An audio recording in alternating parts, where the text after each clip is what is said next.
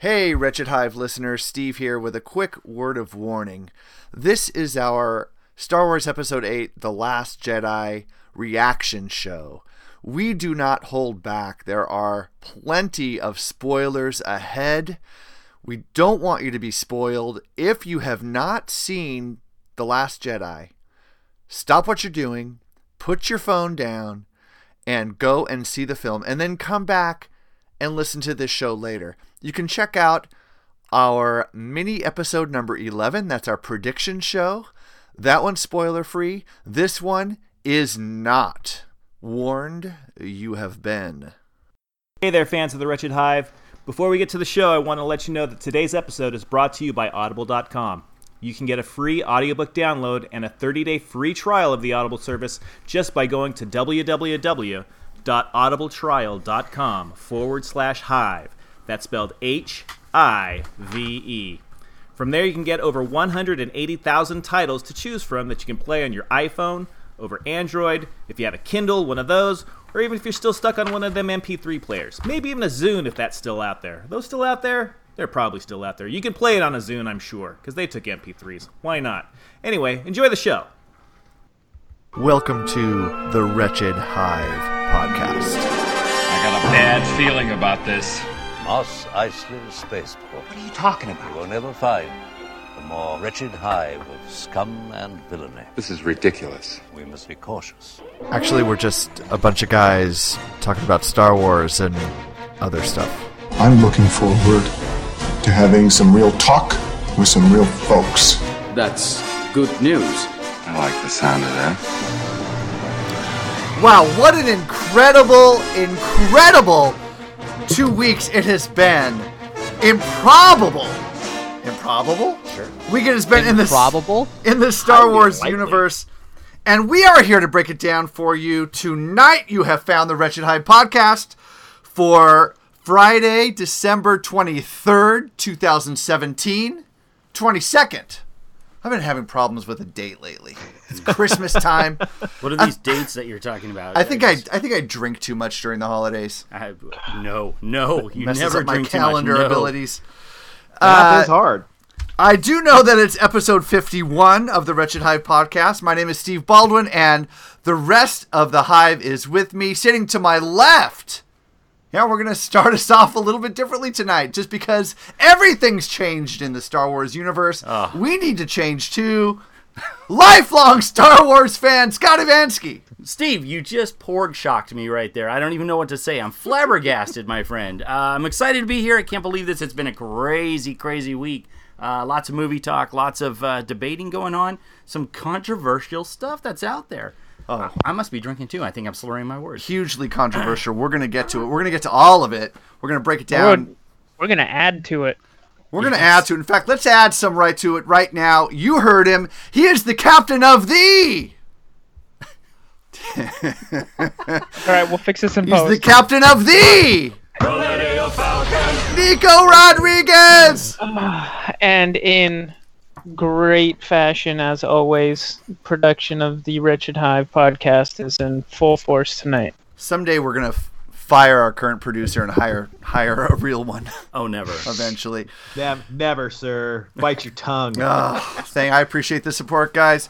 Also joining us, you heard him. He's our Wookiee co-pilot. He is Greg Lent. You know, this quite possibly could be the most controversial episode of The Wretched Hive. It may be the night The Wretched Hive explodes. I think I think he's right. It could Is be. it, speaking of things changing, isn't he a Wookiee pilot now at this point? Oh, that's a good point. Well, he's our Wookiee co-pilot. Uh, but that's a good point. That's a great point. Love and me as, some good barbecued porg. as usual, Oh, you and me both, man. as usual, making great points. And finally, Rolling, rolling, rolling. I've been waiting for this for two weeks now. I can't wait for this. two weeks. It has been two weeks. We have Keep them doggies rolling.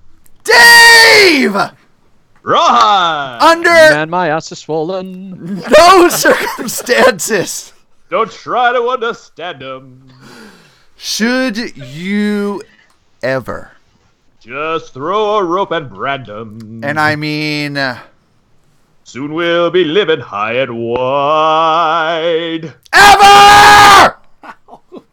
My heart's calculating. Call him My true love will be waiting. Harry. Be waiting at the end of my ride. Potter. I almost made it through. Dude, It's, it's hard to believe Greg ear. Lentz is not a professional vocalist. God. The opera is your calling, my brother. I thought that was Oh, good Hello, Dave. afternoon, good morning, good evening, Merry Christmas, Happy Hanukkah, Blessed Kwanzaa, wherever, whenever you are listening, whatever you are celebrating. Thank you for being here with us for episode 51 of The Wretched Hive, our last Jedi reaction episode. Don't forget Life Day. Got a bunch of Life Day. Oh. folks out That there was that. November. Did We he just totally say fuck. Life November seventeenth. We completely failed on it. Man, Dave's a dick. Man, Uh, yeah, I'm just I'm just following in the steps of my Jedi Master Luke Skywalker. guys, we've got a surprise tonight. Special guest, Jackie Michelle. Jackie, welcome to the Wretched Hive once again. Always a pleasure. We are thrilled to have you, and uh, gosh, if if ever the Star Wars universe needed the sound, reassuring voice of a lovely woman, it is now, Jackie. It is now. We need you, Jackie. you're I'm your only hope. Yes. Woohoo! Help me, Jackie Michelle. You're my only hope. Oh, Guys. the Porg, the Porg is very jealous right now, Steve. Man. You're making the Porg jealous. It's making some weird noises behind us. That's I'm just telling you right now. It's creeping me out. Guys, you can find us on our home on the web. That's the wretchedhive.net. You can choke us uh, choke us out. Choke us out. Wow, Some of our fans lightly, want want to. You can check us out on Facebook. Facebook.com forward slash the Wretched Hive Podcast. On Twitter at Wretch Hive Pod. We've been more active on Twitter lately, thanks to uh, Greg Lent uh, taking over the Twitter feed. Thank you for that, Greg. The man is a maniac on the Twitter. He is a maniac, and you can also leave us a voice message on the Wretched Hive hotline. That's 562 455 4483. That's 562 455 Hive.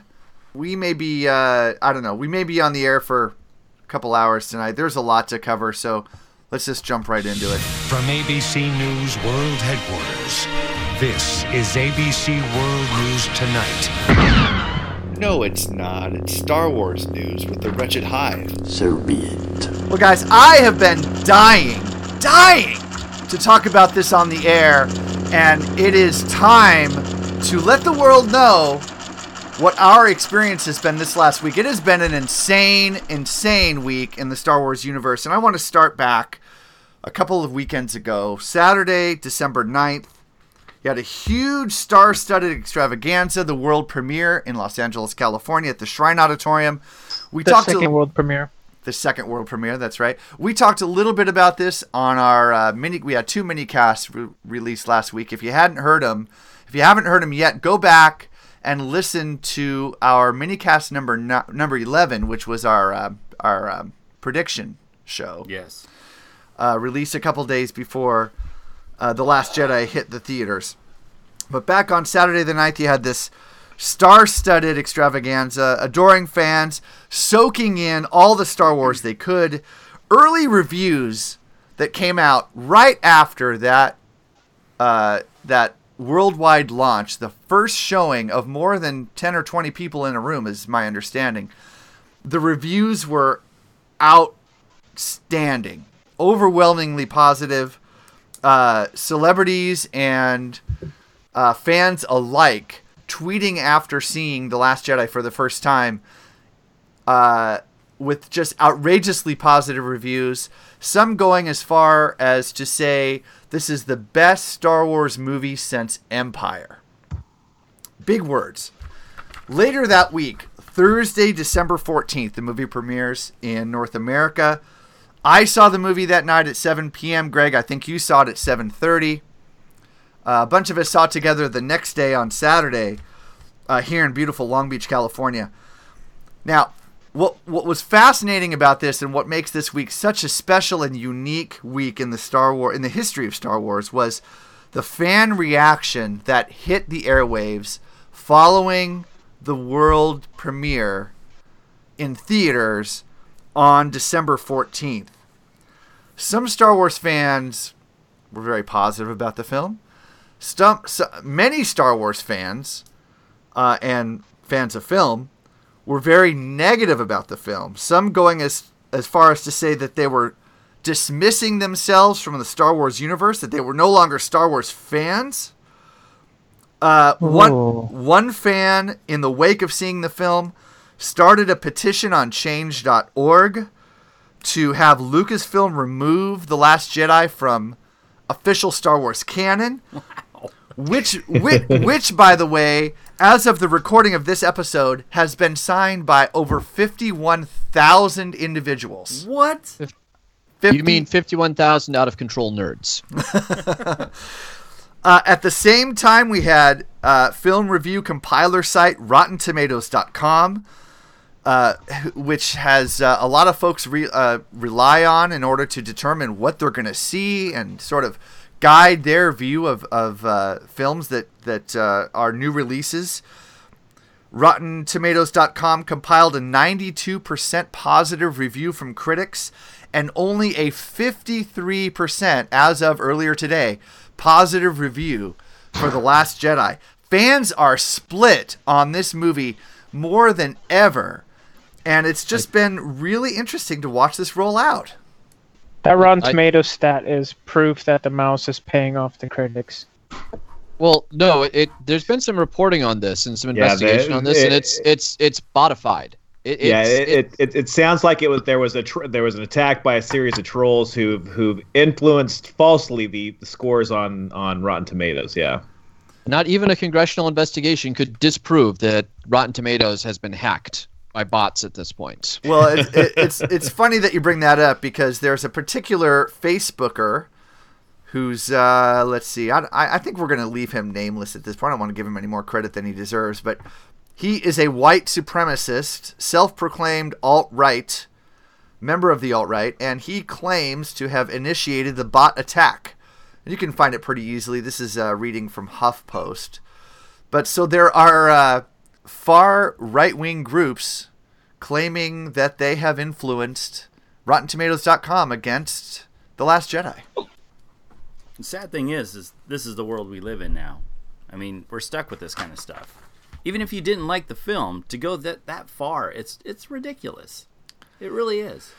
Is it that ridiculous though? I mean, this is what Star Wars fans do. We there are a hundred Star Wars podcasts out there that spend hours every week just debating e- the minutia of the movies. Star Right. Wars fans are passionate, and you get one that's pissed off, and this is what you're gonna get. Yeah, but you know what? Even with uh, the prequels and, and the arguments we've had on this show, I mean that that's what drives this show, are the debates and the arguments we have over this issue. But how many of those fans go out and actually deliver the head of George Lucas on a platter? Nobody. We're just we're fans. Yeah. We're just passionate about it. I don't go out and bot attack somebody and and make websites alter their their stats. For, it's it's ridiculous.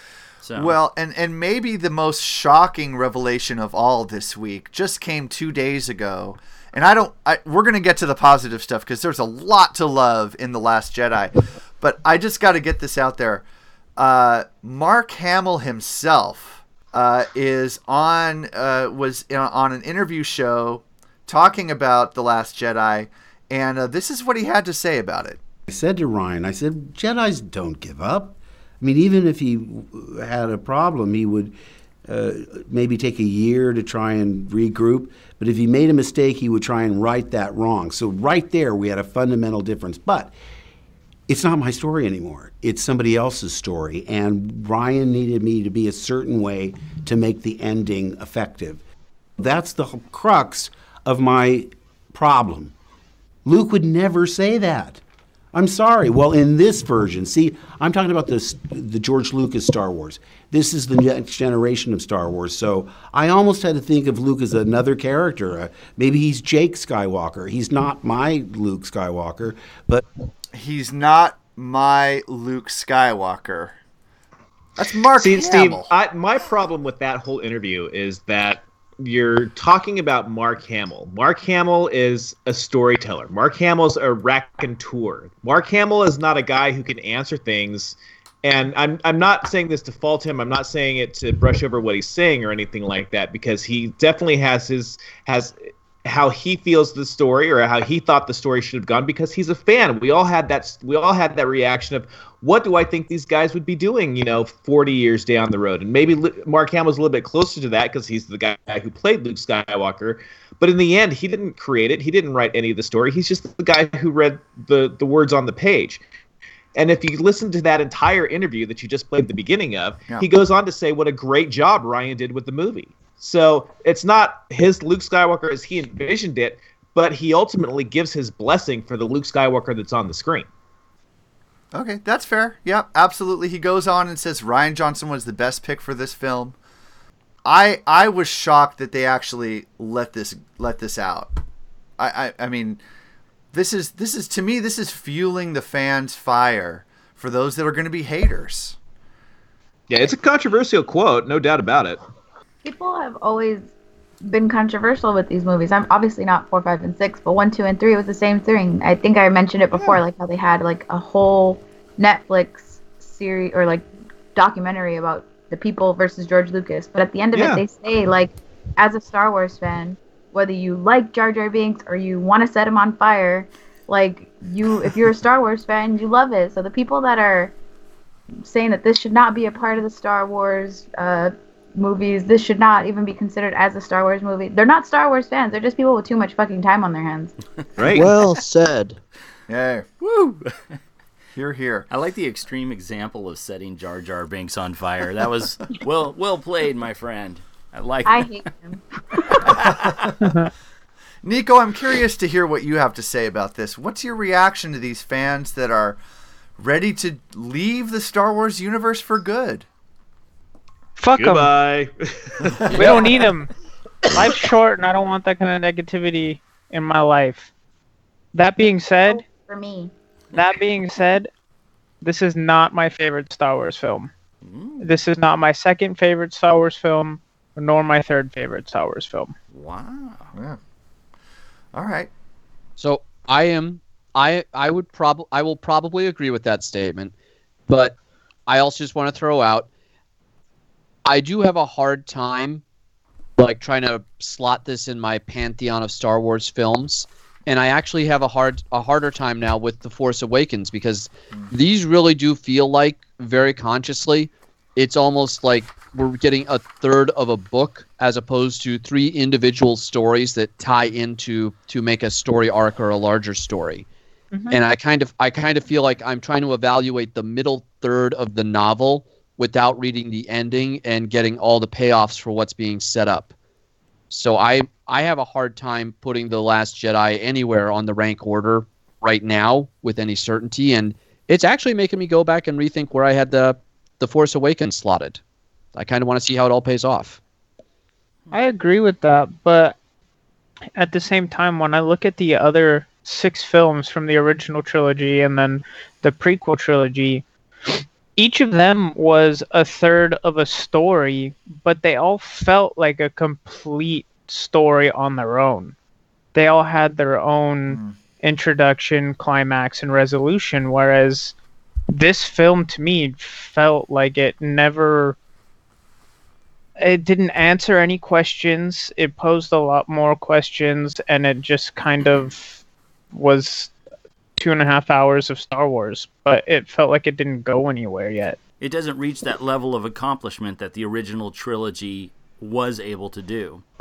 In each of their films, Right. each one of the Yes. films felt like there was mm-hmm. something accomplished, and there was still something to accomplish. But it felt like the movie itself was a story that you could, you know, appreciate on its own. Yeah. Whereas Yes. this film makes me feel like, yeah, I'm, and and I'm not hating on the movie. I'm not a huge fan of it, but I'm definitely waiting for episode nine before I can give it the full its the full credit. Mm-hmm. thing. Yeah, I I absolutely agree. This is this is it is different, and I I on the the face I applaud the difference. I welcome the difference. I I really enjoyed it, but it's Everything else, if that was the only Star Wars movie you, you've ever seen, that would make sense. This one, you have to you have to see what's before and what's after.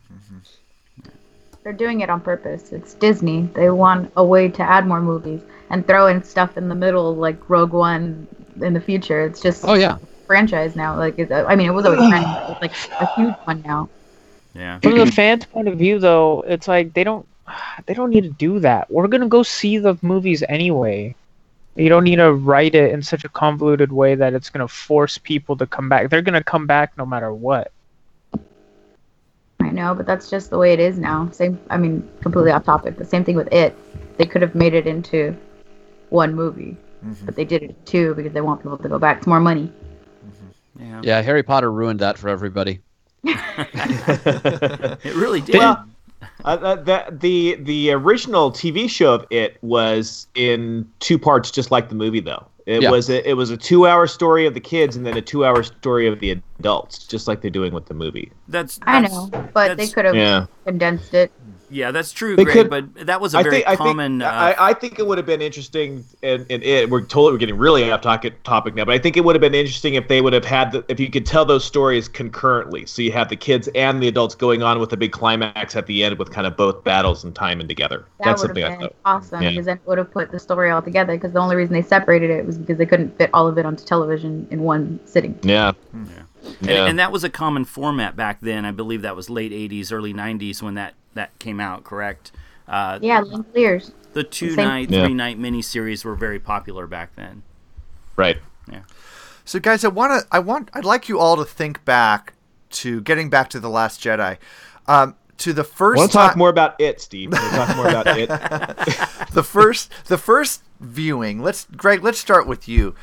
W- What was your feeling of the movie on uh, immediately following your first viewing? What What was What did you like and what did you not like about the Last Jedi? the the the simple way that I put it to people who uh, just want to get a quick review of the movie. I love the beginning. I love the end. I hate the middle. It's just it's, it's it really breaks down that simply for me. But after my first viewing, I I was just in love with this movie. Even though I hated the middle part, I was in love with this movie because there were so many things that took what I thought was going to happen and just turned it completely around and went in a direction I never ever thought it would go. And I was so thrilled that they took it and just made it something different. That they didn't do what I expected they were going to do. And I was I was I'm really surprised that people are so mad that the story did what they didn't think it would do. And I'm like, you know, you got to applaud them for making these brave choices and being, you know, creative storytellers enough not just to take the easy way out and go what everybody thought was going to happen because there was like four basic storylines that that the that the general Star Wars fandom had thought this was going to go. You know, Rey's going to be a Kenobi, Rey's going to be a Skywalker, Rey's going to be this, Rey's going to be that. We all talked about it for 2 years leading up to this movie, and none of those things happened. None of them. So I was like, this movie is fucking genius. It's brave as fuck, and and I, I applaud the guys who made this movie. Which is Speaking actually of Rey's lineage, who owes who beer? I gotta say, I think it's indeterminate at this point, because I don't know that you can trust uh, Ben Solo as a, a reliable narrator at this point. I agree with Dave on that. So I, and I think story wise, it, it could legitimately go either way. She could wind up being a Skywalker because it's a Skywalker family saga, and there would be a wonderful symmetry to it if she was a Skywalker. But by the same token, the story that they are really seeming to be setting up here is the idea that anybody can be a hero. It doesn't have to be this, you know, force of destiny, grand blood lineage, whatever, that you save the galaxy. A nobody can save the galaxy if you have hope, if you believe, and all of that, all of that stuff. If you have a ring and a broom. Yeah, That's the part that threw me. So they show Luke and Leia do the little connection thing. Then they show uh, Kylo Ren and Rey, and so I was like, oh, they must be related. Like I don't know, little sister could be anything, uh, some sort of blood relation. And then the little kid at the end threw me off because I was like, well, who the hell is he? Well, the, to the- me, the, to- for, the force has awakened, and I, I think the light is rising to meet the dark. The opposite of the of what Snoke threw out there in the movie. Well, to me, the That little the- kids at the end are setting us up for episode nine in the future, maybe even the next trilogy. With those kids being our next heroes potentially. we they're, yeah, I- and actually, they've it's been reported. I haven't seen it, but they're in the visual dictionary for the Mhm. Last Jedi, and those kids are named. And yeah, so they're, apparently the they're- visual dictionary has a shit ton of information and spoilers in it. Yeah. Yeah.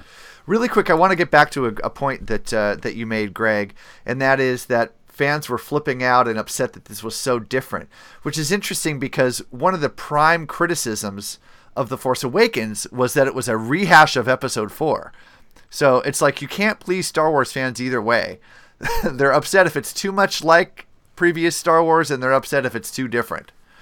And Isn't I that crazy? Star Wars fans fucking suck. That's all I gotta say. no, Real Star Wars fans went and saw the movie. They had criticisms for it, but they still loved it because it's Star Wars. Like it, I feel like the people that are complaining and and and don't have anything positive to say, you're right. You can't please them because they're gonna bitch no matter what. Yeah. You know, I got to I got to say I have friends who have approached me because they didn't like it and they wanted to talk with me about it. And every time I push back on them about why they don't like the movie, their their response is always like, "Well, yeah, you're right. I guess you're right. Yeah, yeah, yeah, you're right." They always agree with everything I say.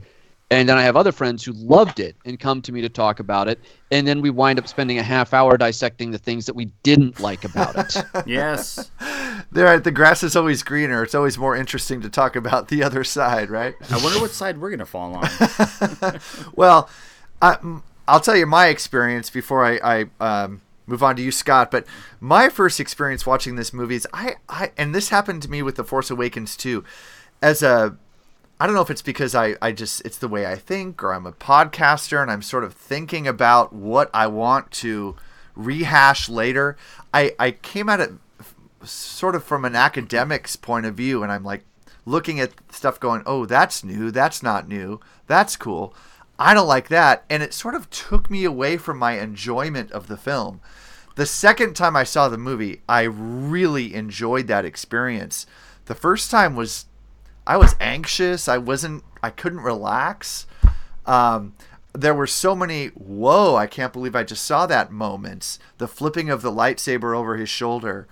Um, so many other things that I, I, I couldn't I was like on edge the whole time and I couldn't relax. So when I saw it with you with you guys, Yeah. Dave and Scott, um, on Saturday, Friday night. Uh, was that Friday night? Yeah. Oh, that's Friday night. Friday night. Um, I, I was I, I I loved that experience. So Scott, what what was your coming out of the theater for the first time?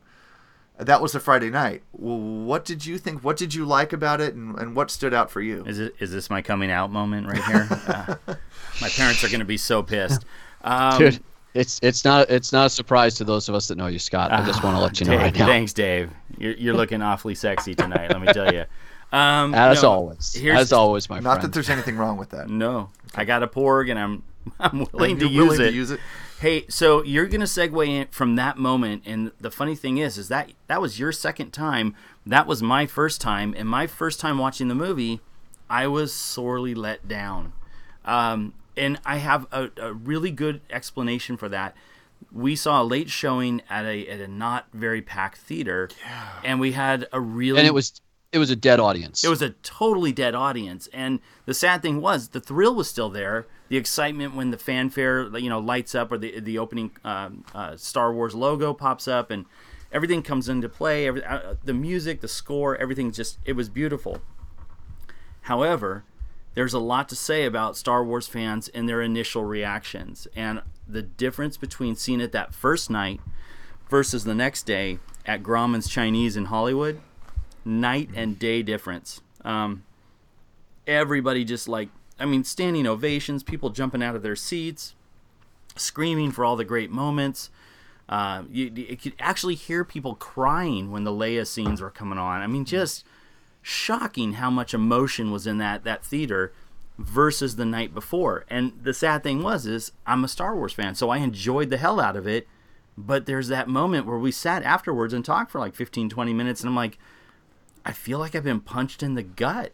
Like there was a lot to take in in the movie, but also this like kind of dead reaction as well. So uh, my initial out the door reaction was I wasn't happy, but the feeling that I felt about the movie the next day was a total different feeling for me. I liked it so much better on the second viewing. Yeah. Uh, that doesn't mean I don't have a lot of criticisms of this film, and, and we'll get to that. There, there's uh, uh, for as much as there is to love about it. Yeah. There, there are um, there are areas that we can discuss that Yeah. are have really been uh, a thorn in some fans' side, and I think we agree on some of those. Yeah. Dave, what was your reaction uh, coming out of the theater for the first time? So Christine and I went to a, a late Friday matinee, and we were very fortunate. We had an absolutely fantastic live audience that just laughing, clapping, all all the right stuff. And coming out of it, Christine is not the biggest movie person in general in the world, and her comment to me was, "I could go see that again right now," which all the times we've been to movies in three and a half years, she's never said that.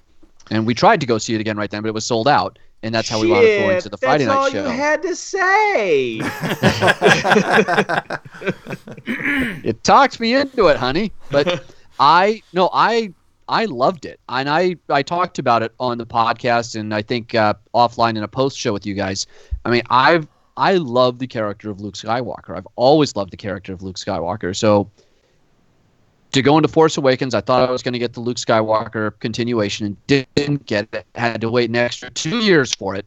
And I actually really loved what they did with the character. It made perfect sense to me that here is this guy, this you know this this man, who winds up being an actual living legend, a savior of the galaxy, and lo and behold, he actually can't quite live up to the mantle of those expectations of all of civilization, and and retreats from that civilization as a result of failing to live up to those expectations. I thought it was a wonderful, logical, very humanizing twist on the character, and I couldn't get enough of it. I leaned over to Christine at one point and I said they should have called it Episode Eight: Luke Skywalker Space Dick, and I I totally wish I could see more of this character. I'm sorry, uh, Space Dick? Luke Skywalker Space Dick. Space Dick. so, Jackie, did you? Uh, what was your feeling going into or coming out of the theater for the first time you saw the Last Jedi?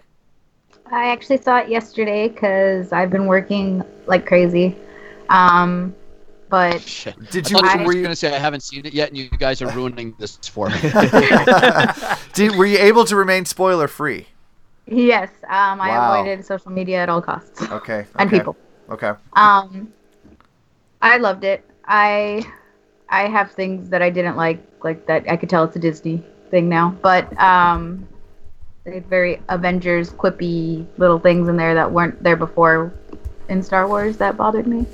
Um, but all in all, like on a scale of Return of the Jedi being my most favorite and Attack of the Clones being my least favorite, I I would give it like a, a B plus. Okay. Is is does any Star Wars fan not have Attack of the Clones as their least favorite? I Not I know a I've lot of talked- people who have the Phantom Menace as their least favorite. Yeah, a lot of people hate the Phantom Menace, but I mm. like Darth Maul and Qui Gon Jinn way too much. Yeah, those Yeah. people are space dicks. That's all I'm saying. yeah, there's there is there is more good than bad in the Phantom Menace as opposed to Attack of the Clones, but that's a whole nother conversation. Now, Nico, you did not see it on opening night either. What what what was you and you so you were avoiding social media. What was your Yeah. reaction and did you say spoiler free? Uh, I did stay mostly spoiler free. I mean, if we count our predictions and our mini shows as spoilers, um, then fuck you, Dave. But um, we actually said that to his face on Friday night. yeah, Sorry, everybody. fuck you, Dave. Because I honestly like, like, kudos to you for seeing that. But honestly, because I had that in the back of my head, I feel like it ruined that moment for me. Um, it didn't feel as man. impactful because I already was like, this is where it's gonna happen, and then sure as shit, there goes Luke, and I was like, fuck you, Dave. Like, um, I I feel bad, but I am laughing. But I promise you, I do feel bad. it's all right. Um, I'll just send you another picture of a blue dragon's eye. Yeah. Um, um, no, it was um my initial reaction to the first viewing of it. Um, I hated it. I hated it from start to finish. from crawl to credits, I hated two and a half hours of a Star Wars movie. Um, and I, it's taken me four more viewings to start to appreciate certain nuances and things of the it- film. I love um, it to that where you- it's You hated it so much, Nico, that you went four more times. That's a Star Wars fan. That's what we do, Yeah. man. We hate and we keep watching it until we love it. I had to make sure I hated it, you know? um but no, it's actually like the more that I watch it, the less I hate it. Um the more I can appreciate, you know, certain things and the more I see the direction. But I think I was definitely one of those those fans who went in with expectations and I wasn't disappointed by the film so much as it it didn't it didn't do what I wanted. You know, I ordered a Coke and I got an iced tea. I like iced tea, but I wanted a fucking Coke. and like it just threw me for such a loop that I wasn't prepared for it and I I just I didn't like it. And it's taken me a lot more sips to to appreciate it. Yeah, see, that's. I think that's. I. I. I great analogy. I see. I see what you're going for there, and, and I and I understand why you're disappointed in that. And for me, what my old man brain doesn't understand is why do you go? And I'm not asking you because I think you're wrong. I'm just. I'm just generally. I'm just. It's something I need to wrap my head around. Why do you go to a movie with a preconceived notion? Of what it's going to take. So yeah, you go and you order the Coke. You know, what if you just said I ordered a drink? You know, and then they're going to bring you something wonderful. You know what I mean? So Um, maybe because there's seven other fucking movies that live up to this expectation that they've put out.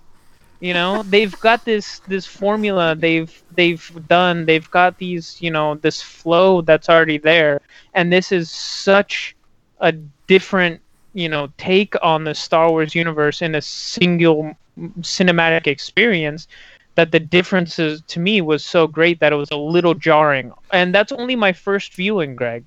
So Yeah. it's not that I don't like the movie. It was just my first viewing was just so dramatically different than what I, you know, kind of had in my head that it was just uh, I was taken aback a little. Nico, I Yes. gotta I gotta back you on this. Listen, I was I was in anguish for like the first twelve hours. Yeah, you were not happy. You I were not was in a good place. I was not happy. I walked out of the theater. My kids were all excited. My wife was going, "Oh, that was so great!" And I'm going, "What did we just see?" I think the first thing out of my out of my mouth was, "This is going to divide Star Wars fans." Wow. And Lisa was like, "Oh no, it was great. What are you talking about?" I'm like, "Oh man." I, and let's let's talk about some of the problems we have, guys, because I and, and some of the good stuff. But I want to hit on some themes here. I could just, I'm And- sorry. I can just see you walking out with your family and you're like, kids, get around in a circle. I, I don't know what you're all smiling for, but wipe that shit off your face because We're we're selling all of our Star Wars shit, guys. No more in the house. Even the Porg was nervous. Okay. uh, no, but let's let's Por- talk about the pork's some- always the pork's always nervous, but that's for a different reason. First, I want to talk about. Let's talk about Poe Dameron. Let's talk about Poe in this movie. Movie starts out. One of the uh, the more lighthearted scenes in the movie is Poe's interaction with Hux, and I'm curious to know uh, what you guys thought of that. With Poe telling you know, pretending like he's holding for Hux. Hux dresses him down, and then Poe says, "I'm still waiting for Hux." What did you think about that uh, opening sequence? Who wrote the script for this one? Rian Johnson. Fuck that guy. So Why do you say that, Nico? Hold on, hold on, Dave. no, no, it's okay. Um, Star Wars movies have always been funny and witty. Um, this one takes it to a whole new extreme of just like slapstick one-liners that just felt forced to, to me. Like no pun intended.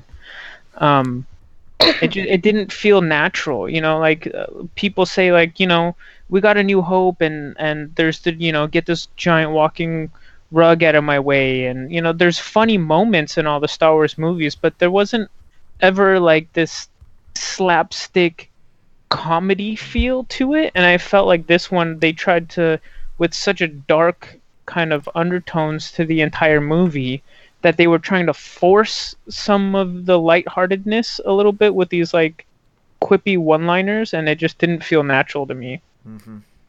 That's that's Disney. Like that's what I was saying before. Like when Leia's irritated about Chewbacca, she's irritated, and that's a natural reaction. I could say that to a human in front of me. Um, when Han, go, I'm fine. How are you? Like that's they were funny, but it flowed. Like it was fluid. But the the stuff like that, that's something you could have heard in Guardians of the Galaxy. You could have heard Iron Man say like that interaction. It's exactly what they've been doing in all the other movies.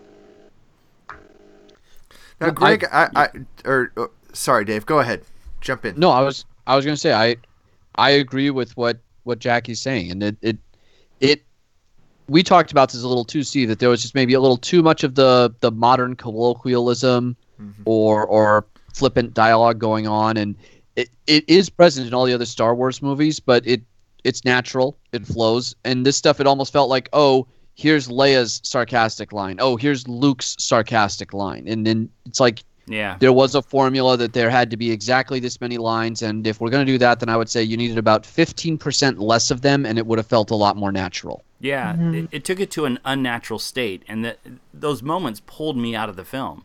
Uh, that that the moment when she, uh, uh, Laura Dern turns to the, like al- almost like faces the screen, and it's like Godspeed, and I'm like, what what? You couldn't say "May the Force be with you" or something very Star Wars like, or even if it was going to be more of an earthbound language phrase or something, give it give it a little more uh, acting. You know the the line that pulled me out if we're talking about these modern colloquialisms that that were inserted into the Star Wars universe was Yoda's line when he says uh, they're talking about the the Jedi books and he and he says oh page readers they are not or Yeah. you know I, I, Page or turners, they are not. page turners yeah. I you know and uh, big ass gun when I think Poe Dameron refers to that. I, I just I, I totally agree. I'm going this is like modern language and I think I quipped this to you guys in the car after when we had our uh, on Friday night I said you know there's there shouldn't be any zippers in Star Wars and it's it, that's not that's not my theory it's on another show that I listen to they talk about that you don't want to see zippers on the costumes because it's not a worldly place. It's a different universe. You shouldn't see zippers. They've got some other fastener, and you shouldn't have earthly language in Star Wars. Of course, you're going to have words, but these the sort of colloquialisms that we're talking about really don't have a place in the Star Wars universe to me. And so that pulled me out. That pulled me out of the out of the scene. Same thing that bothered me in Force Awakens. Uh, I think it's Finn, and he goes, "You got a boyfriend?" And I'm like, Wow. "Who would ever say that?" You got Yeah. a boyfriend, cute boyfriend, yeah. Yeah, yeah, that was that is a, a little bit of a pulling out moment there. Yep. Yeah, the the one that got me was the uh, the I told them they couldn't park there. It's a public beach. Yeah. Oh, I was like, man. eh, no, I don't. I didn't like that one. So uh, for for for everything that we are sort of uh, come down on the negative side about, I want I want to do want to highlight something that's great about the movie and the opening sequence, Poe's sequence. Um, I thought was orchestrated brilliantly. The way with the the, the way that the uh, the ships were orchestrated together, the the his plan to um, you know, to take on the Armada just with an X-wing and sort of buy time. I, I loved that part of it. Visually, I thought the movie was was great in the beginning. I loved it. I I actually had a huge problem with the beginning. Okay. I, I really did. One, the bombers. Why are these things so fragile that if you shoot a spit wad at them, they just fall apart? That really bothered me. and two, what is up with the physics of we're going to drop bombs from one spaceship to another when you're in space where there's no gravity for things to fall? Well, for that matter, when a ship runs out of fuel, it stops moving forward. Oh, don't, oh, don't get me started. I, you know, I spent five minutes on that in the car. You don't want to get me started on that tonight. It doesn't stop moving; it drifts down. Yes, that's It right. just Those things, not yeah, they didn't just stop moving. They started listing like the Titanic after it hit the frickin' iceberg. Oh, oh man, Star Wars physics They don't always hold up. You know, if the, if those ships didn't drift down towards the planet or wherever they were going, they could have pulled that off. A ship, even though it's you know once what is it in motion, it stays in motion. An object stays in motion. Yeah, the whole Sir Isaac Newton. Thank you. Inertia. Yes. So even if they just let it sit in place, you could tell that the rest of the ships were still moving forward faster than the ship that's still in motion might look like it's not in motion. But the fact that it's just totally tilting and on its axis and going backwards and I'm like, stop, stop this. I know it's Star Wars phy- physics. We just gotta accept it. So But then they turned around with the Leia in space scene, and they did that physics beautifully, where she pulls herself back, like into the spaceship onto the little. Well, eh, to be fair, Well, let's let we're gonna get to Leia in space that, because that, that, that was the Force, people. I didn't care for that scene. All right, let's tell. Not alone. Why not, Jackie? What these, please, con- Ja- these controversial opinions are why we invite you on the show. Yes, please. Jackie, what what didn't you like about about uh,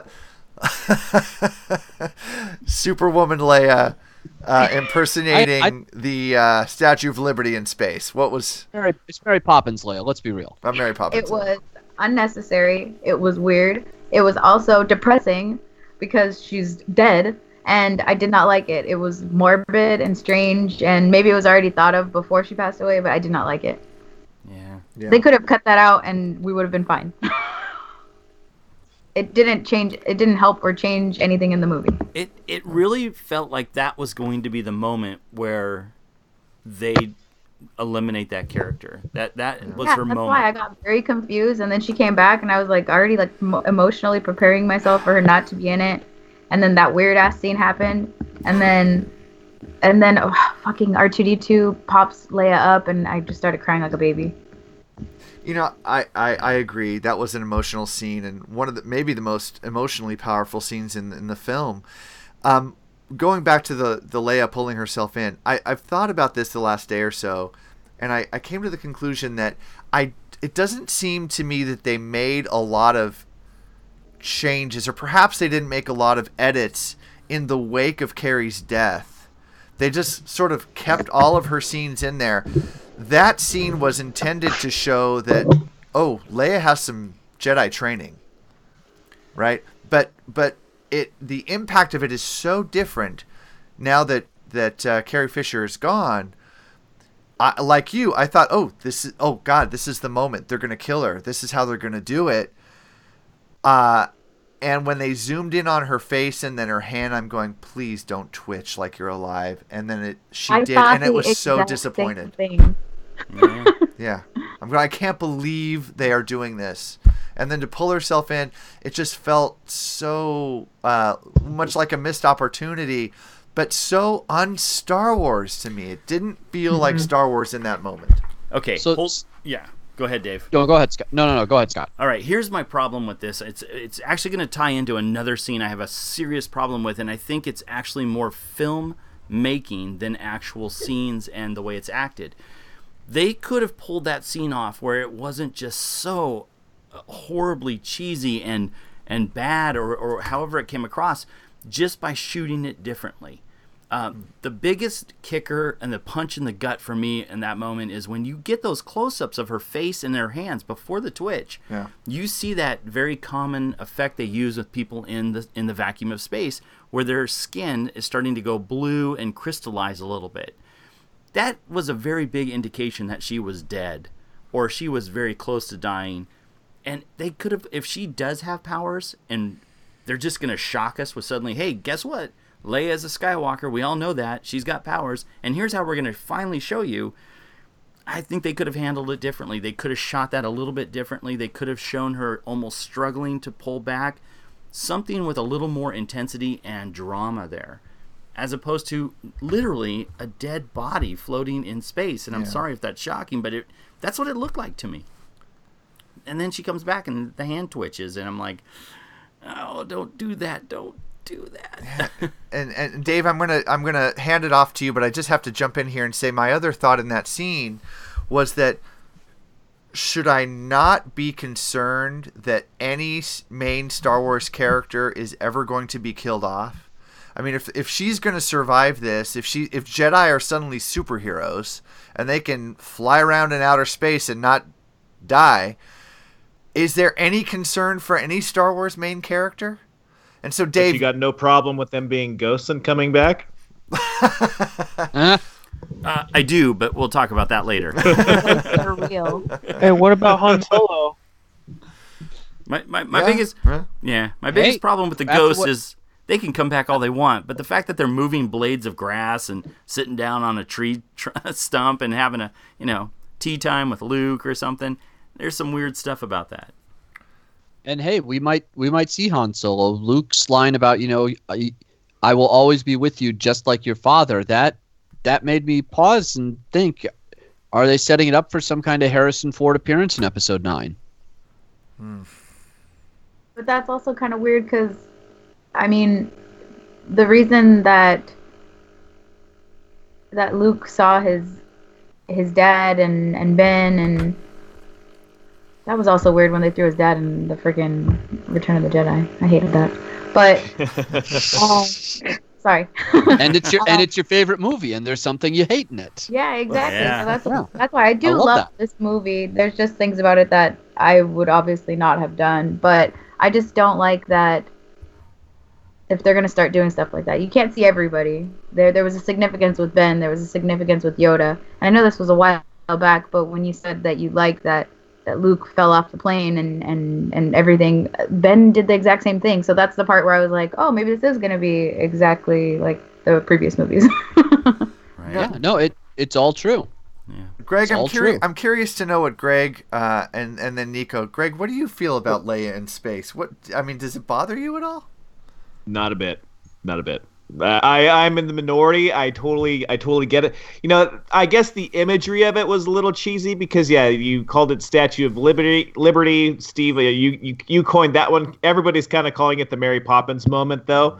But for me, you know, this movie is so deep and there's so much to unpack in this movie for me that, you know, people wondered, well, did Leia, you know, what has Leia been doing for the past, you know, 40 years since the last movie? And and did she get any force training or was she just off being a leader of the rebellion? But she obviously learned how to control some of her proficiency in the force, some of that Skywalker blood that's in her. She actually learned to control some of that and it helped bring her br- bring her back from the brink. I mean, she was the only one on the bridge. They killed Ad- Admiral Ackbar for Christ's sake, and, and and it was not a trap. He totally just bit it. So, I I was happy to see some resolution there. They should be able to thaw out some frozen fish, though. I don't. I don't think Ackbar's really dead. Just don't put it in the microwave. I just feel like okay, so they showed us that she has the force. That's wonderful. I love her. She's one of my favorite characters. I want her to have that. And then what? The next movie? Oh, great! We found out she she has the power of the force. Oh, but she's dead, so we can't go anywhere with it. Yeah, that's So- gonna be weird. That's really So gonna be I, weird. So I here's don't know one that- thing- I don't. I don't know that they're going to kill her in the next movie. I because this movie clearly sets up that Poe Dameron is now the leader of the res- the Resistance. As you knew, it was dead. It was down to the last dozen or so people, and it's up to Poe mm-hmm. Dameron to build that back up. He, he's the leader now. She'll be she'll be something in the background, but she won't be a, a central focus of anybody in the Resistance. And what do you think about So- that? Uh, Well, and, uh, before we yeah. before we go on to that, hang on one second, if you don't Sure mind, thing. Steve. Yep. One thing about uh, Mary Poppins Leia, I refuse to call it Statue of Liberty Leia. Uh, I think we got. I think somebody pointed out to us that that particular power to survive in a vacuum and pull yourself back to a ship that was actually used by one of the characters on Rebels in Yeah. a previous season. yeah, it was Kanan. Yeah, we talked Kanan. about this that night. Yep. Yeah, so it's not. it- there have been a couple instances in these movies where people are saying things like, "Oh, we've never seen anybody do that with the Force before," and I'm like, I don't, I don't necessarily accept that as a valid argument against something being there. We, in the six films that we have, I don't think we've had, we've really seen the full gamut of what people, light or dark, can do with the Force. And since this trilogy seems to be about pushing the Force in new directions, I think it's completely valid to have new interpretations and new powers, new Yeah. manifestations of what you can do with the Force. every single movie that's come out. Okay, so first movie you just had the Force. That was something that was totally new. Second movie you had Force Ghost. Never saw that before. Didn't have a problem with it. Third movie, you have Force Lightning. Never saw that before. Didn't have a problem with it. The Phantom Menace, you had Force Super Speed. Never saw that before. Didn't have a problem with it. Why uh, is it a problem now? No, no, no. I did have a problem. Exactly. That- no, with that's the where I'm force going with it, speed. Greg. Exactly. yeah, seeing something new is not a problem. I Right. just feel like it was a weird it was a weird way to show that. I don't know. Like they could have showed that she has the force any other way. Yeah, and I and I get what you're saying, and I think I think it's valid to say that the how it was shown or what or how it was a story point made me uncomfortable or it felt forced. I think that's totally valid criticism to have.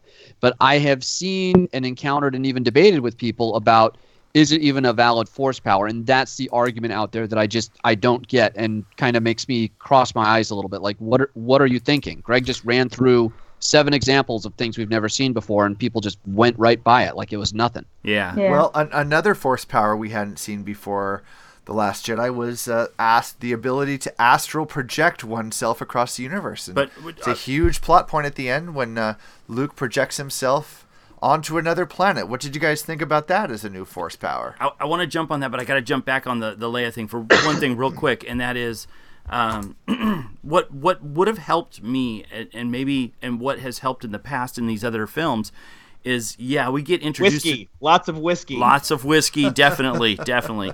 Because when I was five I was drinking gallons of the stuff. But um, here's the here's the catch. In most of the films there's always some some sort of subtle dialogue or some little interaction that gives you a little hint at something that might be happening later on.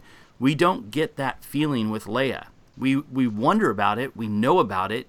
And I'm going to go back to my expanded universe stuff. Um, we know that there was. I mean, we don't even have to do that. We can actually just know Leia is a Skywalker. They're twins. She has the Force. We know it. Vader says it in Return of the Jedi.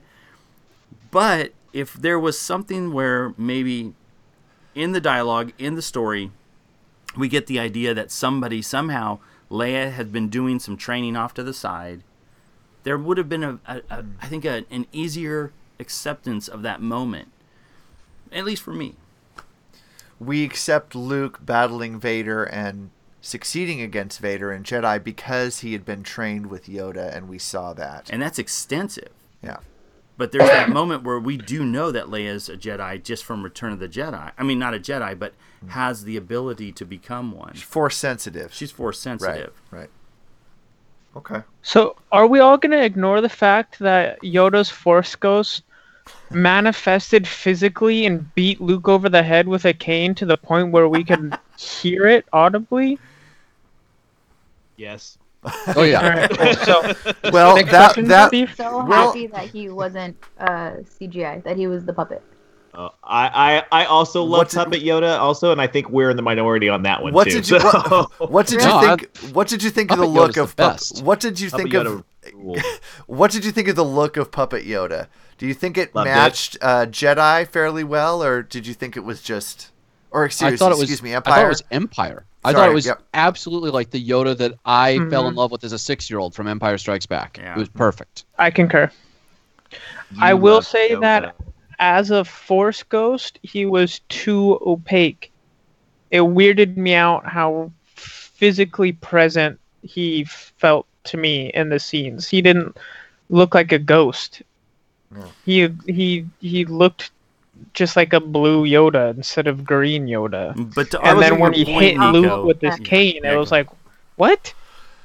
Well, Well, also also another force power we have never seen before is the is the ghost astral projection Jedi able to physically affect the uh, the the normal world. You know, Right. and and 'cause Yoda does it with the with the Luke hitting him on the head and with the causing the lightning to strike the tree. Well, Yeah. and, and you also have Rey and Kylo who connect through the Force and physically touch. And, And and, can by the way, for another. people who called that Force Skype, no way. There is No. because if it was. Force Skype, it would have disconnected like wouldn't work. 17 times in the course of the conversation. I, I, I, I've taken I've taken a liking to the force timing aspect of it, though. I've taken a you go. liking to that. Force timing. Force, I, I like Force timing. yeah. Uh, so uh, there's a few other themes I want to uh, hit on here. Um, let's just go rapid fire here, guys. Um, porgs. What did you think about the porgs? Delicious. I'm so disappointed that Chewie was like even hesitant about just chomping down on that grilled pork. I was like, "What do you? What the hell, Chewie? Eat it! Chewie, get it out of here!" Well, we know we have one porg lover on the show. Are there any other porg lovers? I thought the porgs were cute. We- They were marketed the hell out of before the Gee before whiz. the movie, and uh, I I thought they were appropriate in the movie. They weren't overkill. They weren't the uh the Gungans. You know they. Why are you They- looking I at me sideways like Yeah, that, I'm- Ivansky? I- what? Oh man. exactly uh, like like you're saying you know they marketed the hell out of them and f- like to their credit they weren't overused in the movie Yeah. which Yeah. was a really refreshing thing i was really glad that they weren't fucking everywhere Right. They Yeah, weren't so- the so Ewoks. what, had, what had more screen time, Porgs or Yoda? Because I think it's actually, I think it's kind of close. It is pretty close, actually. I bet. Yeah. Hmm. I, it, look, I'm happy they didn't get overused and they were uh, they were marketed all to hell, but they are everywhere. They're everywhere, and there's moments that I think they're great, but then there's moments where it's like. I don't need them slapping up against the windshield of the Falcon. I don't need them laying eggs in the in the wiring. I'm like, what? no, no. I know the the Falcon has enough problems without Porgs nesting in the fucking thing. Thank you, thank you. I thought those were cute though. The ones on the little nest. I was like, ah, they're so cute. Baby Chew- porgs. I know, but Chewie is going to lose his damn mind as he's finding those things in the Falcon. Yeah. All right. Uh, another quick theme. Let's talk about Phasma really quick. What do you think about the Oh. fate of Boba Captain Phasma? Phasma? Yeah, short lived, just like Boba. Yeah. The new Boba Fett. yeah i mean i feel like they even gave boba fett more presence and screen time than phasma Oh, for sure. So, so I was, I know, uh, I think Nico at the end of our prediction episode, I think it was you that made the comment, you know, we, that none of us have predicted that any of the new characters are going to die in this one. And I made a comment that, you know, they're not going to do it with Finn. They're not going to turn Finn into Kenny. And so when that moment was happening at the end where Finn was ready to sacrifice himself, he was flying in a thing, I was not in the moment at all. All I was thinking was, oh my God, I am never going to live this down. They are going to kill Finn, and these fuckers are never going to let me forget it on this podcast for the rest of my life. And fortunately, he was saved. But I realized I was, I've, I've also now realized I'm wrong. Phasma is the new Kenny. Because at the end of episode seven, she's left down a trash chute in a trash compactor on a planet that's about to explode, and she somehow gets off of that and saves herself. So now, actually, I don't think it's a big problem that she got her helmet cracked in and fell into a pit of fire. I think she is going to show up again in episode nine and be somewhat horribly disfigured, but she's going to be like the Kenny of the Star Wars things, and someone will get a crack at her again. She's Hey, like one of those uh, tinfoil camping meals that you put in the fire. Yeah. Cooks her inside. Go ahead, Nico. I mean, she got shot with a laser gun and it bounced off of her armor. Why right the off. fuck is the Empire not using that armor on fucking everything? so I so we talked about this that her armor it's actually this is canon it's in a comic or a book that her armor is formed out of the hull that was Princess Amidala's starship.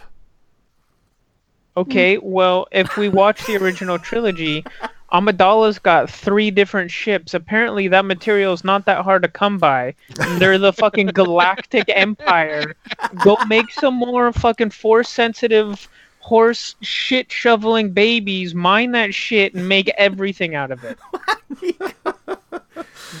Uh, Don't remind hold me, I back, gotta Nico. isolate Tell us that what you clip. really think. Yes. Tell I- us what you really think. Hold on, I gotta. God got damn it, I love Star Wars. I got to look at the timeline. I got to isolate that clip later. That was that was pretty pretty nice, Nico. Um, all right, another another quick theme. Let's talk about their trip to Canto Bight, the little side yes. trip that Finn and Rose took to Canto Oh, Bite. I I'm just sorry. I, I think we it's Canto Blight is what it is. I'm Oh, sorry. right, yeah. So fucking think we- I think we- extra. We got to actually say uh, goodbye to one of our guests here, uh, Miss Jackie Michelle. Um, has to take off, and we just want to say thank you for joining us on the show tonight. Jackie, thank you. Thank Of course. you. Always a blast to hang out with you guys, talk out with talk with you guys about the Star Wars. Star Wars. Jackie, really quick. Anytime. Jackie, how can people find you online, Facebook, Twitter? What's the best way? Uh, Instagram, I am the pinup ghoul, and on Facebook, I am Jackie Michelle. It's the best way to find me. Also, do all your holiday shopping at Best Buy. It's the best place to purchase anything. Hashtag wait. ad. I, hey, Awesome, Jackie. Thank you so much. I was there tonight. I picked this baby up right there.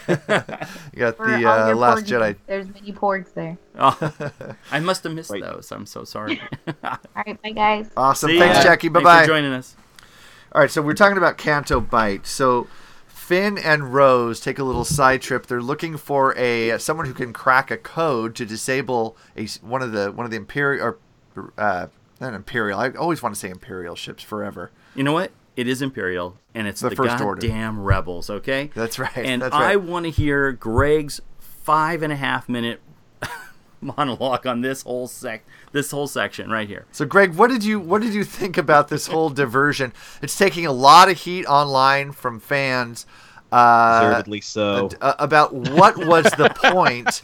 what was the point of this 25 minutes of film? Finn and Rose go off to Canto Bight, get thrown in the clanker for wait for it, a Parking. parking, violation. That's then- so. That part was so stupid. That Right. bit was so so stupid. break out of jail with DJ and put all their trust in him simply because he says he can crack the code. No other reason. They have no evidence of this, but they follow him. And of Res- course, resistance, operational security at its finest, right there. pay dearly for it. Greg, what did you think of this? Uh, this this was a scene that really just almost made me just tear my hair completely out because yeah, they're yes they're in jail for a Wait a minute. violation. Wait a minute, Gregory, you're bald. He's talking about it. He see he tore That's- it out. That's part of the problem. That's part of the problem. Is, is it, it's it, there was no hair to pull out. I would have pulled. I, I was tugging on the beard the whole time just to, Uh-oh. just to I I couldn't Wow. hang with. Um, there was there was there was literally no point to anything that there was no reason for that. I'm going to say there was no point because obviously they're they're trying to shoehorn this in because this is you know the next generation as they refer to at the end is coming from people like this. So they had to shoehorn in all this stuff that just had no place in the rest of the story. It did not serve the story. They could have gotten the character of DJ from anywhere, and the fact that they just had to he's just some rando laying in a prison cell because maybe maybe he parked somewhere that he wasn't supposed to be parking either. It, and why he's wearing his shoes around his neck the whole time, I have no idea. But it was it it was something that was just completely it, it was it was completely out of place. It was completely just just there was the plot it made no sense to the plot. It didn't serve the story. It it was something that that just completely pulled me pulled me away from what I was enjoying up to that point. See, So- the only the only part of it that I think you could argue really served the story was the exchange he had with Finn when uh, when he was loot, you know, looting the the hold of the ship he sold of the ship they stole. And he makes a comment, you know, hey, look at this person. They're selling weapons to the First Order. Oh, look, and they're selling weapons to the Resistance. And he makes his point to Finn, you know, the education of Finn, that the world is not absolutes. It's not black and white. There's a lot of gray out there, which is the the overall theme of that movie and this this trilogy as a whole. But that's a it's a hell of a plot point to make us go through just to try to get to that one that one speech. And I have to say, why that guy is just able to walk out of the cell door whenever he wants. I mean, he was like a character in one of those stupid Bud Light commercials that's on the air right now. All that was missing was a sign that said "Pit of Misery" and a bunch of people that said "Dilly Dilly" as he walked out the door. See, I, and I thought they would go for like, well, okay, because they they tease that they were looking for the guy with the flower, and and that's where Justin Theroux is there, and he's wearing the flower, and I figured that there was some there was going to be some kind of mistaken identity thing, and actually DJ was the guy they were supposed to be looking for. Me too. No, Me too. But, but he's literally just some random guy. And I and I get what you're going for because when we talked about like Canto Blight is exactly the same scene as the Mos Eisley scene. It's the wretched hive of scum and villainy, except it's not the wretched. They're not all scum and villainy. They're all prim and proper. They're the high society, but it's still a wretched hive that's there. You know, so it's the exact same viewpoint, um, or it's the exact same same people that are there just from a different viewpoint.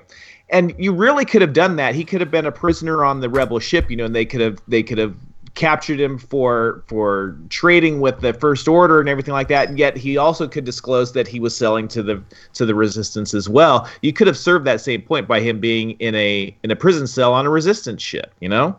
So, do you think? Because I read this online and it, it's kind of stuck with me, and I ha- I don't know how I feel about it yet.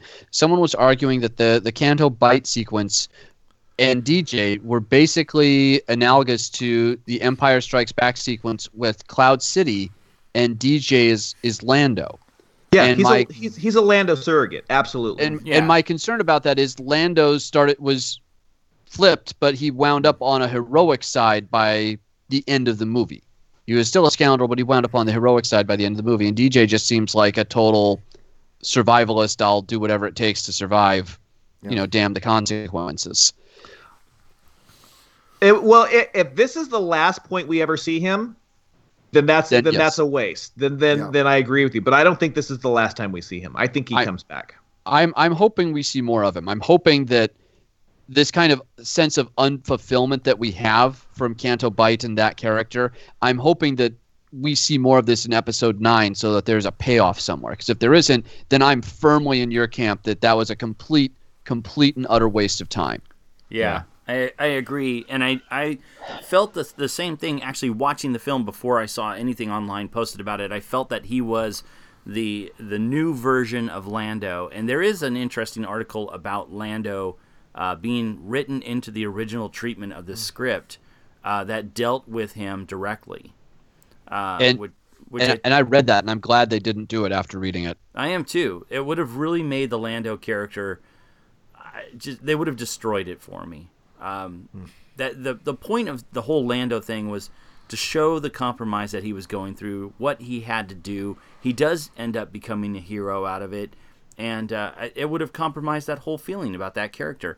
That's how I kind of feel about this character. He, he, the fact that he's pointless, he's really pointless up to a point. You don't feel good about him. The only thing I'm hoping at this point is he does show up and something drastically changes in his character arc in the next film. But in that same breath, though, Scott, Yeah. how what he did was so detrimental to the cause of the resistance and the rebellion. Yeah. If he does come back, like, how can he atone for the sins that he's committed? What he almost ended the entire resistance single-handedly by giving up all of those ships. Yeah. What can he do in episode 9 to not only make him relevant but to make up for that in any sort of positive way? Well, and if they bring him back as a bad guy, he's already a bad guy. Right. Like who fucking cares? I'm glad you asked this question because I've got an answer for you. And here's how it goes He comes back. He does his little switcheroo action, whatever he has to do. It's just not good enough. He's the guy when we see Phasma suddenly appear out of nowhere with another broken mask, side, face, eyeball sticking out, which isn't blue, by the way. Um, he's the one who's going to push her out of the way, redeem her, and fall into the next fiery pit. That's how I think he's going to redeem himself. I think No? what he can do is is he takes all that first order money, buys a whole bunch of guns and ships and fits another army basically. If he funds a mercenary army with all the money that he just got from the first order to come and help the resistance. But even still, he almost nearly ended the resistance single-handedly with what Yeah. he did. Well, I'll tell you what. If he does do that, um, please don't have all the people talk like him, because it will annoy the shit out of me. No, he's gonna go home and pick up his f- friends. Now, did did they call DJ a slicer in this movie or a code breaker? I think it was mostly code. Well, well, they called the hmm. other guy the master code breaker, and they didn't really call DJ anything. He just said he just walked around. I can I can break codes. You know, I just something to that effect. It's I don't know if they ever specifically referred to him as a All he- code breaker. All he said was that he can get him onto the first order ship. Okay. I was just trying to remember if they ever used slicer anywhere, since slicer is a expanded universe term. Yeah. Good God, point. that sounds familiar. Yeah. Why? I think be, I I think mean- we did hear that. When he flipped up his little shoulder pad, I thought that he was pulling out little razor blades. It looked hmm. like little scalpels almost. Yeah. Yeah.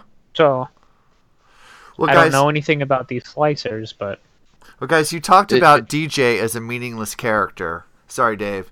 I my That's okay. my question is about another character that folks are calling meaningless now, and that is Snoke.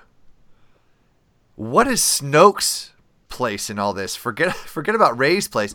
Why did Snoke exist? Does Snoke matter? I mean, Snoke se- certainly seemed like the big baddie uh, for the first movie and a half of this new trilogy, and uh, Kylo made pretty quick work of him. So did the Emperor matter? Yeah. Well, I well, I yeah, think the Emperor the mattered, final- created the whole contra- the whole uh, Clone Wars. But the but but you don't know that going into episode coming out of episode four. You didn't even there's there's one name drop of the Emperor after episode four. There's a 30 second scene of him in episode five, and then he's dead by episode six. Yeah, but he really does showcase his power, and there is a feeling of this isn't going to go well for Luke in that case. Um, that that moment, if Vader didn't turn, if Vader just sat there, he has that power that would have killed off the Jedi, that would have killed off Luke. and I think I think the Emperor is so much more powerful in those films because you see Darth Vader, the Dark Lord of the Sith, evil incarnate, in the first movie and a half, and then in Empire he kneels down. I remember that feeling of holy crap, who does Vader kneel down to? Exactly. Exactly. And, it's the Emperor. In Snoke, I just don't now in, in, in retrospect, I don't feel that sort of power Yeah. from him. Sn- Snoke was bullying around a couple of adolescents who didn't know the power that they wielded. If you think about it, he never f- you we never see Snoke facing a Jedi. He Well, takes the- Ben when he was young, and he's pulling Rey, who's had almost zero Jedi training. So like, he might have the Force, you know, abilities, and he mm-hmm. might have read some books and some teachings on the Sith, but it doesn't make him a Sith master. It doesn't make him all powerful. He's stronger than everybody else in the room, but that doesn't make him the strongest person in the world. So I read a fantastic fan theory about Snoke, and I really want to talk about it, but I don't want to give potential spoilers for anybody. This entire podcast has been spoilers. So it's just it's it's a fan theory, it's fan speculation. But if people, if you guys don't want to hear that or have it in your head, I will respect that, and I won't I won't talk about it. I was gonna say after what happened with the whole Luke Skywalker thing, uh, are you really going down this path? And I think fan theories are just that, Dave. And I mean, we had two years of fan theories, and they were all wrong. So, All right, so, so- go for it. So th- this particular fan theory is that Snoke is actually the first Jedi, and it's based off of some information on the art design of the original Jedi Temple that's in that Star Wars Visual Dictionary. Hmm. There is there is a bit of inscription that has an image of the first Jedi on it, according to the Visual Dictionary, and that that image looks a lot like Snoke, or at least the alien race that Snoke appears to be. And the thought is that if Snoke is the first Jedi, you know, the founder of the Jedi Order, and he's somehow survived, he is this incredibly strong Force presence who is now seeking to to end the thing that he started. And that is also where the name of the Empire now comes from. The first Jedi has turned it into the First Order. Yeah, he is a Jedi. there's he's a, uh, he's a fallen Jedi. He's not a Sith. He's not a Sith, but no one's ever asked if he was a Jedi, to my knowledge. Yeah, it, there's also some reference, I believe, to um, him actually making an appearance in an older film, and I believe it's a prequel. Is it? Is it Anakin in the Phantom Menace where he's he has some action figures like type things, toys that he's playing with, and one of them is supposed to be that character, the first Jedi. Hmm. I read something about that. I'll have to find that article. That would be cool. Yeah, I like that tie-in. yeah. Well, But if that's the case, then Snoke, we haven't seen the last of Snoke. We're gonna we're gonna get something of him, whether it's a Force ghost or flashbacks or something. And there is another document, a visual. I think it's also in the Visual Dictionary that references that uh, Ben Solo is not Snoke's first apprentice; that he has taken on another apprentice prior to that. Wow, that I was not aware of. Guys, there's one more theme I want to hit on before we close out the show, and uh, we're gonna we're gonna continue this. There's so much we haven't gotten to. We haven't talked much about Rose. We haven't talked about the slow speed chase. uh, we need to hit on those next episode, but I definitely want to get to this one, guys. We need to talk about the next generation of Star Wars fans and how they're being led into uh, into the how should I say it? They're being we're being fed the next generation of Star Wars, and that is a major, major theme of this film. Kylo Ren himself says it best when he's con- trying to convince Rey to come with him. He says, "Let the Jedi burn, let the Sith burn, let it all go, blow it up." Millennial. Let's- hit the floor. Let's Let start the millennial. Let's start something new. Um, what do you think about the overarching theme in this movie that the old Star Wars as we know it is is is just that. It's it's not the way this is going to go. Luke also said it best. This is not going to go the way you think. Maybe Mark Hamill was talking to us when he said that in the trailer. Um, uh, for God's sakes, they pull apart and destroy the lightsaber that was Luke's and Anakin's. I mean, it is they're they're destroying the Holy Grail in that scene. I really think that this is Lucasfilm saying to us 40 something fans, uh, this is not going to be your Star Wars anymore. And I'm just curious as to if you guys agree with me and, and what you think. That's a very aggressive. I take well, I take that as a very aggressive. This is not your Star Wars anymore. I don't. I don't think it is that. I think I, I I would put it as, um, don't expect that or or don't think that you know what to expect from Star Wars. Star Wars, we're, we're going to take you to places you've never been before with this franchise. This this is going to be a franchise that is going to be a ride that's surprising. It's not going to be something that you can just predict is going to happen on an internet forum. Well, that that may be true, and I, I, I think you're right about that. But I think that's a that's a symptom of of the deeper issue at play here, and that is that that what you know and what the reasons that you fell in love with this franchise in the beginning, family lineage, heirlooms, tradition. It's all going out the window, and we're starting something new. I mean, just the fact that they, uh, the reveal or the supposed reveal that that uh, Rey is a not only not a Skywalker or not a Kenobi, she's a nobody. And that scene where they break the fourth wall and Kylo says, "You're not part of the story." I mean, it it just They they broke the fourth wall there. he says to her, "You're not part. You're nothing. You're not part of the story." That's a line from the film. That took me out completely. I'm like, "What story are you talking about, Kylo?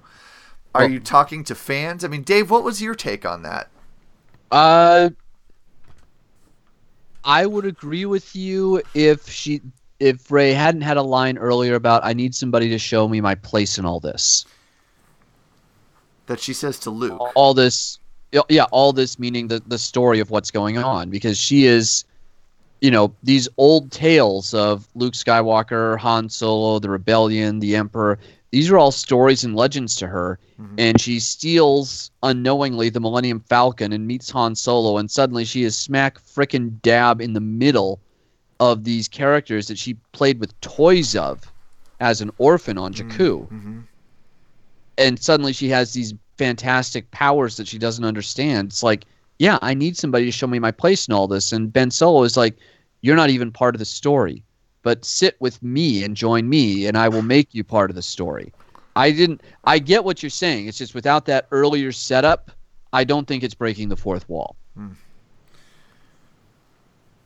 I, I've I've actually been struggling with this one quite a bit. Um, and and I hate going down this road, but there's just too much that are that's literally slapping us in the face. There's so much being told in this movie to forget everything that you've been used to, that you're comfortable with. Uh, I mean, the very first thing we see Luke do is throw away his lightsaber, and that you know, I, I, will I, lo- I I have- love that move. I love it. I fucking can't. I can't tell you how much that that was just genius. I I loved it too, but I want to share with you something Christine said to me that I really liked, which was it's like he throws it over his shoulder very carelessly, but her comment was he didn't throw it over his shoulder so carelessly that he went that it went in the water. yeah, it didn't get it didn't like fall like like he knew what he was doing. Like, oh, I'm trying to make a point, but not so much of a point that I can't go get that later. Yeah. Yeah, but it, it's it's a lot of these moments, these gestures that, okay, one, I still think could have been handled differently, delicately, in a way. What we get from that, and Greg, I agree with you. It played for a great humorous part. But if you know that character, and I know that we've argued about how Luke's character is in this film, some of us like it, some of us don't, uh, or or have issues with it anyway. Um, my my biggest issue is is you want to play that character off, and and now it, it's it's even more so with hearing this interview with uh, Mark Hamill. Um, I think Luke could have done it differently. I think the story could have been told differently, and, this, and but still had the same outcomes. He could have basically taken that said and and, and said this this has no meaning for me anymore. But it, it's almost like he's Yoda, like Yoda on Dagobah, you know, pulling his hot dog and his food and his breadcrumbs out and bashing R2 over. He's, he's this little maniacal freak. And he's like, eh, whatever, chucks it over, and he stomps off and locks his door. He's like a little teenager. And it's like, I don't know. There, I feel like the drama and the tension that could have been built in all of that scene between him and Rey could have been so much more. I feel like there's so much missing, or they're missing it just enough. And that's what's making me not go in 100% on these new movies. I'm enjoying them. I see the direction they want to take, and maybe I am too old or I'm, I'm holding on to those traditional Star Wars films, but my God, I don't know. They, they built that. They gave this that. They and now they're just taking it away and doing something totally different, and and basically telling us, and you should just shut up about it. Luke Well- throws the saber over his shoulder. Uh, Snoke tells Kylo Ren, "You're just a little boy in a mask. Take that ridiculous thing off." Uh, everything Kylo that says. that was meta. That took me out. Thank Yeah. you, Scott. That was a moment that took me out. Yeah, but it's it's so many moments. It's Leia telling Poe Dameron uh, or the people on the bridge, "Why are you looking at me? Follow that guy." You know, I, I get what they're doing, but there's a different way. You know what? My dad used to say this to me. I'm going to make this personal for a second. You can approach things two different ways, and how that outcome happens is your choice on how you want to make that happen. You know, you can be a dick about it, like Luke's being a dick through the first part of that movie to Rey.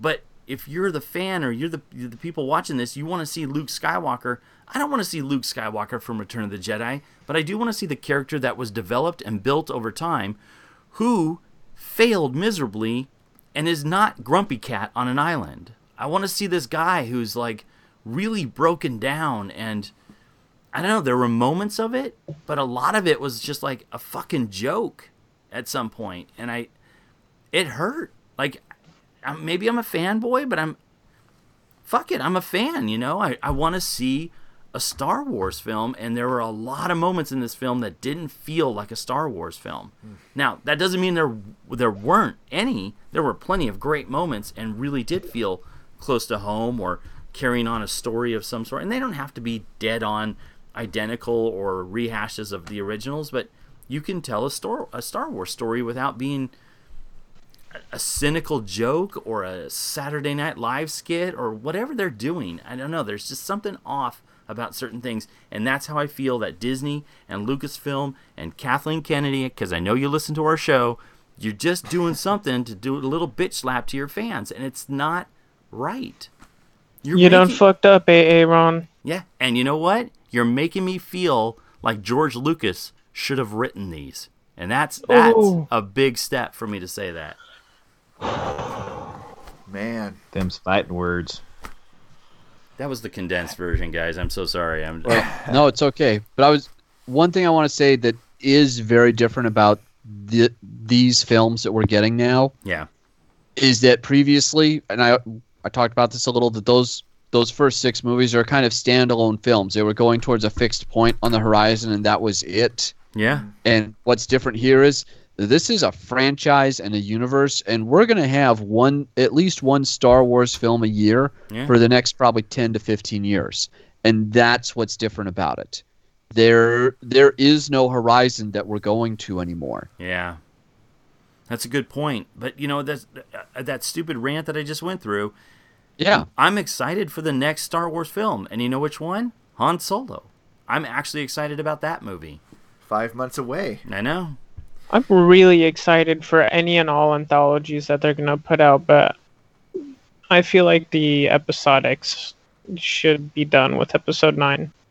and that honestly that's a direction i kind of wonder if that's where they're going i think if rey is not a skywalker and she is not a kenobi uh, then i think episode 9 really would be the end of the episodic arc you get to resolving the ben solo aka ben skywalker story and that's the end of the skywalker family saga and now we're just now we're in the star wars universe Yeah, if your and we're theory's right. exploring that for all time If you're, I feel like you're- yeah. the end of this movie could be the end of the next movie. Like the whole the force is for everyone kind of a thing. I feel like that would be an appropriate end for episode 9 if they can manifest that somehow more than just some random little boy picking up a broom well, it, and ending the conflict between, you know, the first order and the rebellion. There's no more rebellion, there's no more empire, there's no more anything. It's just here's a universe and here's the force and then it just fades and that's that's it. yeah, and then we would- get a Boba Fett movie. We would have to end year. this. We would end the Skywalker saga by ending Leia and ending uh, Ben Solo, and that would basically take care of that saga. But this wraps. This brings up something back to me that I wanted to actually touch on. Uh, Dave, you mentioned I think earlier at the beginning of the show about the kids, the random kids or whatever with the Force, and I mean how this. I, I can't remember if this was your point, but if we hadn't seen that before, we actually have seen that before. We've seen how the Jedi Order was established by Yoda teaching these younglings. Random kids, they go around. Qui Gon was on Tatooine by chance and picked up on the fact that Anakin had, oh God, I don't even want to get into certain. He, he registered on a scale for some reason that he had the Force in him. I'm not going to bring it up. I swear I'm not going to talk about that. Don't, Don't ever- say the word. Don't say the word midichlorians I get- on this oh, show. God. Oh, Oh, damn, God damn it. Oh, it, you fucking Mm. But but the the fact is is we saw that happening. They were training multiple kids, multiple you know uh, species from around the galaxy, and that's it's it's just being shown in just a little bit different of a way. It bugged me, but now I start to see that connection. I'm like, okay, it's almost like reestablishing that there could be another Jedi Order down the road. There could be these kids around that, like if Rey really is a nobody and she's the one that's starting this all over again. Here's a kid with a broom sweeping up, you know, llama shit and a whatever, a pen on Canto Bight. You know, I it could be an interesting story, but I felt it was a little weird and out of place to show that. It didn't. I, I, I don't know. I don't know. I just I, they got a I don't lot know. of It's it felt a little like the end of Buffy the Vampire Slayer to me, where suddenly all the potentials in the world are now Slayers. Yeah. And then Buffy goes off to season eight to build a Slayer army. Yeah. I heard somebody else say that. Um, Adam Savage said that on his podcast. Really? Really? Yeah. They Obviously actually a brought up that dude. exact point of uh, Buffy and the potentials. So Yeah, that's good. That is a good point. Guys, there is so much to unpack here. We could keep going, but we need to get out of here. We're going to save this for our next episode. I, it's going to take a couple of shows to recover from this, and uh, and I, I actually think it's going to take longer than that. But uh, go Can I, ahead, Dave. can I close with one thing that stayed with me, Steve, real quick? yeah, go to it. It was it was actually from the the aborted Sunday morning when we we didn't get in to see it because who would have thought that a 9 a.m. show on Sunday would sell out? Sweet Jesus! But Right. there was I, I think before you got there, there was a family in the lobby and it, it was not it, it was not a Caucasian family. I think it was a Vietnamese family, but I, I could not say with 100% certainty that's what it was. But a, a little girl, probably about six or seven, she ran over to the standee of the heroes because they had a standee of all the heroes and a standee of all the bad guys. And she ran over to the heroes and she posed for a picture that her father took, and it was her standing there pointing at Rose and smiling for the camera. And that Mm-hmm. that got me in the feels and that made me just realize you know what these movies maybe they aren't for our generation of star wars fans mm-hmm. it is for this next generation that's coming up because how many times has that little girl probably been able to say there is somebody that's a hero to me and she looks like me There you go. Don't you guys all feel like assholes now? I can't think of a better way to end this show right there, Dave. Good, well said. Well said, sir.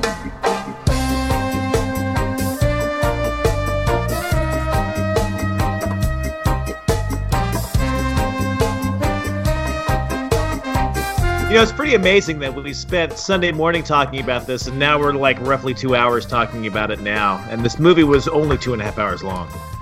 And yet, if you listen back to this podcast, it would appear that we all hated it. Except for oh. me. I think I think I'm the only motherfucker defending this movie. no i, I like it a lot i'll defend it with you Hold, hold on a there with second. Hold on a second. Everybody's negative, and Greg is positive. what the hell is happening? He obviously We're through the looking glass, people.